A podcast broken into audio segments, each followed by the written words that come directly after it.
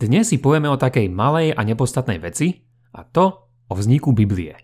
Sľubujem, že však budeme pritom o trošku vážnejší a že si povieme o tom z troch dôvodov. Prvý je ten, lebo za túto tému historicky prvýkrát zahlasovali naši patroni na Patreone. Avšak nemenej vážne dôvody sú tieto.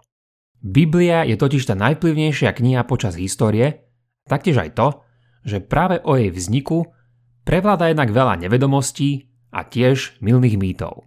A preto sa vydáme dnes na našu malú biblickú púť do stredu tejto histórie. Počúvate pravidelnú dávku, vzdelávací podcast pre zvedochtivých, ktorý vám v spolupráci so SME prinášame dvakrát týždenne, vždy v útorok a piatok. Ja som Andrej Zeman a v mojich dávkach sa zamýšľam nad otázkami religionistiky. Pustite si však aj dávky od Jakuba a Mira, ktorí sa venujú filozofii, respektíve technológiám. Budeme veľmi vďační, ak nás zazdeláte na Facebooku či Instagrame, dáte nám dobré hodnotenie na Apple Podcasts a poviete o nás pri káve vašim priateľom. A keďže verím, že ma ešte stále počúvate, rád by som vám povedal následovné. Náš obsah môžete samozrejme naďalej využívať zadarmo. Ale vedzte, že robíme popri všetkých našich povinnostiach a je to niekedy ozaj fúška. Vieme, že nám mnohí fandíte, ale ak nám aj prispiejete pri tom takým aspoň drobným darom, nás to zaiste poteší a povzbudí k ďalšej tvorbe. Môžete tak spraviť cez Patreon alebo priamo na náš účet – Všetko info je na pravidelnadavka.sk. Ďakujeme všetkým z vás, ktorí nás aj takto podľapkáte po pleci. Naozaj si to vážime.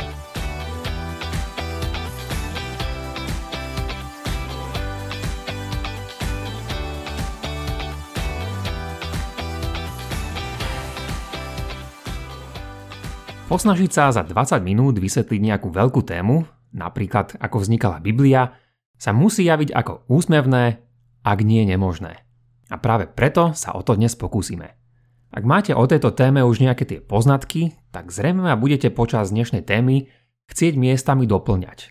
A spravíte tak zrejme celkom oprávnene.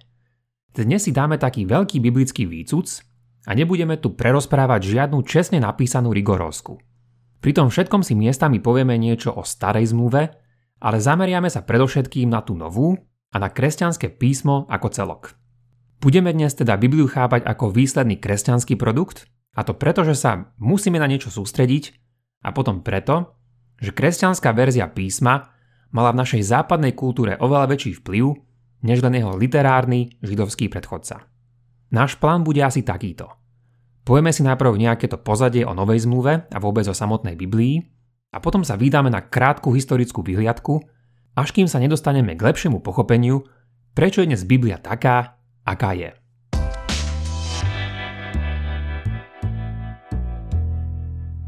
Biblia nie je jedna kniha, ale je to súbor kníh. A práve to sa skrýva za jej samotným názvom. Grécky výraz tá Biblia znamená knihy a neskôr počas stredoveku bol tento výraz prevzaný aj latinčinou na označenie tejto zbierky posvetných kníh.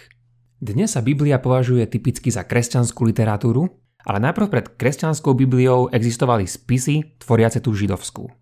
Tá sa dnes označuje z kresťanského pohľadu ako stará zmluva, ale Židia nazývajú buď hebrejská Biblia, Tóra alebo Tanach. Ak by vás zaujímalo, prečo Tanach, je to skratka z troch slov, Tóra, Nevím a Ketuvim, ktoré označujú Možišové knihy, prorokov a iné písomnosti. V súčasnosti je to tak, že samotný pojem Biblia môže označovať buď jej židovskú alebo kresťanskú verziu, a hoci niekedy je to z kontextu jasné, sú situácie, kde je to vhodné odlíšiť. Ale to na teraz stačí, aby sme sa nezamotali v týchto slovíčkach už na začiatku. Podstatné pre nás teda je, že Biblia je veľký súbor kníh, ktoré vznikli počas mnohých storočí a boli napísané mnohými autormi. Tieto čísla nemôžeme k tomu priradiť vždy úplne presne, teda že koľko presne autorov v nej máme, alebo presne v ktorom storočí či neboda 10 ročí vznikli. Pri niektorých knihách to vieme aj relatívne presne a pri niektorých oveľa menej. O chvíľu si niečo aj o tomto spomenieme. Začníme tým jasnejším pozorovaním. Spisy Novej zmluvy vznikali v iných podmienkach a v inej dobe než spisy Starej zmluvy. Všetky časti Starej zmluvy vznikli pred našim letopočtom, teda pred narodením Ježiša, a písomnosti Novej zmluvy začali vznikať krátko po jeho smrti. Bez toho, aby sme šli do detajlov, bude dostatočne presné povedať si, že stará zmluva bola postupne tvorená počas prvého tisícročia pred našim letopočtom a z toho z veľkej časti v 6. a 5. storočí. V porovnaní s týmto je nová zmluva celkom iná. Všetky novozmluvné časti boli totiž spísané približne len za pár desiatok rokov, čo je samozrejme oveľa kratšia doba než niekoľko storočí. Pri tomto všetkom je dobre spomenúť si jednu dôležitú vec. A to, že mnohé spisy, ktoré máme, či už v starej alebo novej zmluve, neboli napísané na jedno posedenie, ale že proces ich zhotovenia mohol byť oveľa dlhší. Nie len to, ale vidíme pritom aj rôzne zdroje, ktoré autori použili pri ich písaní, respektíve keď zbierali tieto viaceré zdroje, aby vytvorili finálny produkt. To znamená, že v mnohých prípadoch, prvnež máme dokončené napríklad nejaké evanelium, existovali najprv jeho kratšie časti, ktoré sa ústnym podaním šírili medzi ľuďmi. Dúfam, že to dáva celkom zmysel, lebo takto proste fungujeme aj my v našom bežnom živote, aspoň v tom pred smartfónmi a internetom. Ak sa totiž niečo významné udeje, začneme to šíriť tak, že o tom niekomu povieme a nebudeme to písať najprv na papírus, ktorý by sme aj tak museli najprv kúpiť či si vyrobiť a navyše je aj veľká šanca, že by sme v prvom rade ani nevedeli písať. Takže mnohé biblické pasáže, ktoré si dnes môžeme prečítať, sa najprv šírili úsne až o pár rokov ich niekto mohol spísať a potom o pár desiatok rokov niekto prišiel a vzal viacero takýchto príbehov a spravil z nich to, čo mu dnes vravíme Evanielia. To, že to bolo takto, si nevycuciavam z mojho historického prsta, ale prichádzali sme na toto počas posledných približne 200 rokov bádania. A keď mi nechcete v tomto veriť, môžete si o tom sami prečítať z prvých veršov Lukášovo Evanelia, kde vraví, že už boli pred ním mnohí, ktorí sa pokúsili prebádať a prerozprávať tie evanelové udalosti, ktoré sa on pokúsi podať ešte lepšie.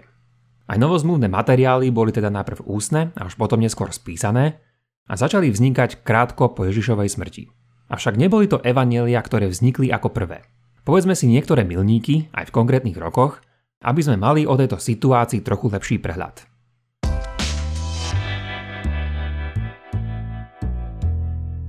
V tomto rebríčku majú prvé miesto listy Apoštola Pavla a jeho prvý vieme z istých historických stôp datovať do roku 49. Kto chcete vedieť, tak ide pritom o jeho prvý list Solúnčanom. Evanelia prichádzajú na scénu až o čosi neskôr, približne o 20 rokov potom, ako začal Pavol písať svoje listy jednotlivým komunitám v Stredomorí, o ktoré sa chcel duchovne starať. Prvá písomnosť novej zmluvy vznikla teda okolo roku 50 a aj posledná časť okolo roku 100. To znamená, že Evanelia sa v tomto všetkom nachádzajú zhruba v strede, to niekedy v rozpetí rokov 70 až 90. Spomínam, že to vieme len približne, pretože na mnohých miestach nemáme nejaký ozaj konkrétny dátum, kedy sa čo stalo. Vieme to však doplniť inými informáciami z histórie a za pridania istej detektívnej práce vieme s rozumnými dôvodmi prísť k práve spomínanému časovému rozpetiu. Zopakujme si to teda trochu inými slovami, na čo sme doteraz prišli. Všetkých 27 písomností Novej zmluvy bol spísaných približne za 50 rokov od roku 50 do roku 100, pričom prvotné zdroje vedúce k tomuto spísaniu začali kolovať už aj niekedy predtým. Týmto sme však ešte vôbec neskončili. Možno sme sa pri tomto dozvedeli čosi nové, ale sme v istom zmysle stále ešte len na začiatku. Keď totiž prišiel rok 100, aspoň teda z pohľadu dnešného kalendára, nik ešte nemal v ruke dáky zväzok s názvom Nová zmluva alebo Biblia. Nevieme ani o nikom, kto by mal ešte v prvom storočí pokope všetky štyri evanelia a ak mal, musela to byť nejaká výnimka. Vieme, že tieto spisy existovali najprv samostatne a že neskôr ich ľudia začali zbierať, a to zvlášť Pavlové listy, potom aj evanelia, nakoniec k ním pridávať aj ďalšie. Zamyslíme sa nad tým takto. Kresťanstvo vzniklo zo židovstva. Prv, než sa od neho zásadne odčlenilo, je správne povedať, že kresťanstvo bola jedna z verzi židovstva a preto sa aj niekedy vraví o židovských kresťanoch. Ako židia ste už však mali svoje písmo a ako sme si povedali, volalo sa buď Tóra alebo Tanach. Nikoho z vás by však asi nenapadla myšlienka, že si potrebujete napísať nejaký ten doplnok k už existujúcej Biblii, rovnako ako to nikoho zbožného nenapadne ani dnes. A už vôbec by ste asi seriózne neprišli s tým, že by takéto nové písmo malo mať charakter veľmi špecifických listov, ktorých budete písať konkrétne rady pre konkrétne kresťanské komunity.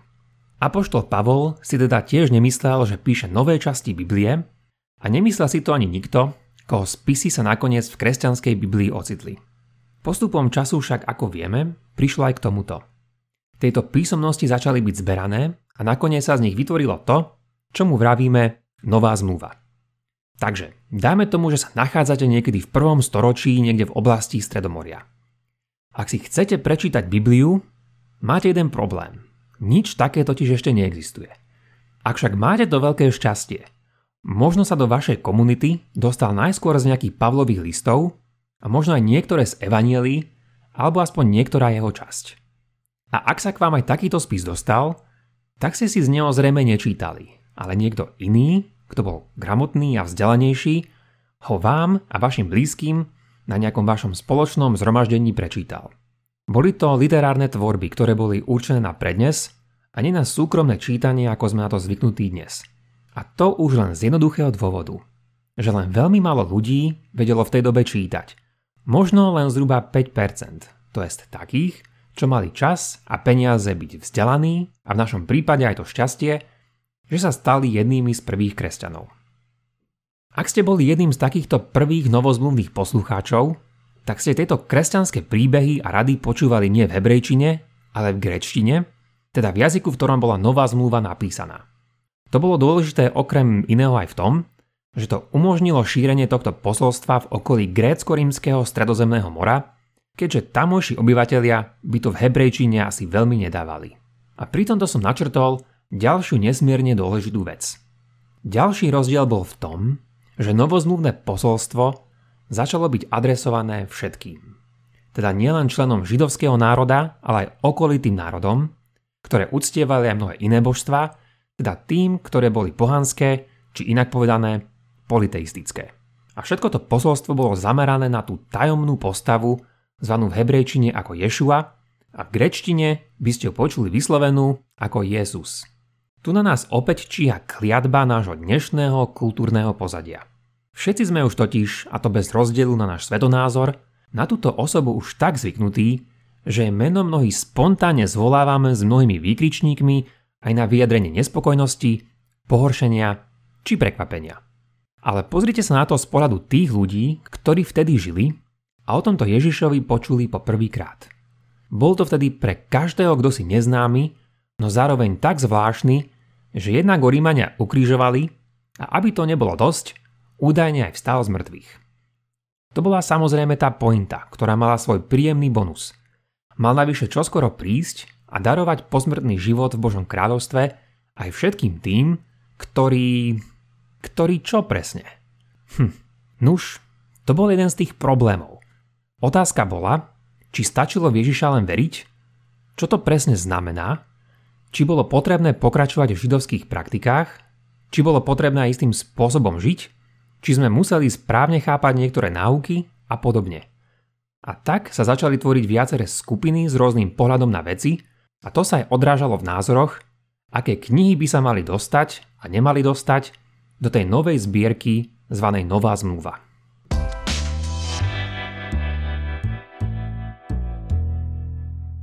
Nová zmluva je zbierkou 27 kníh, z ktorých sú najznámejšie, ako asi tušíte, práve 4 evanelia.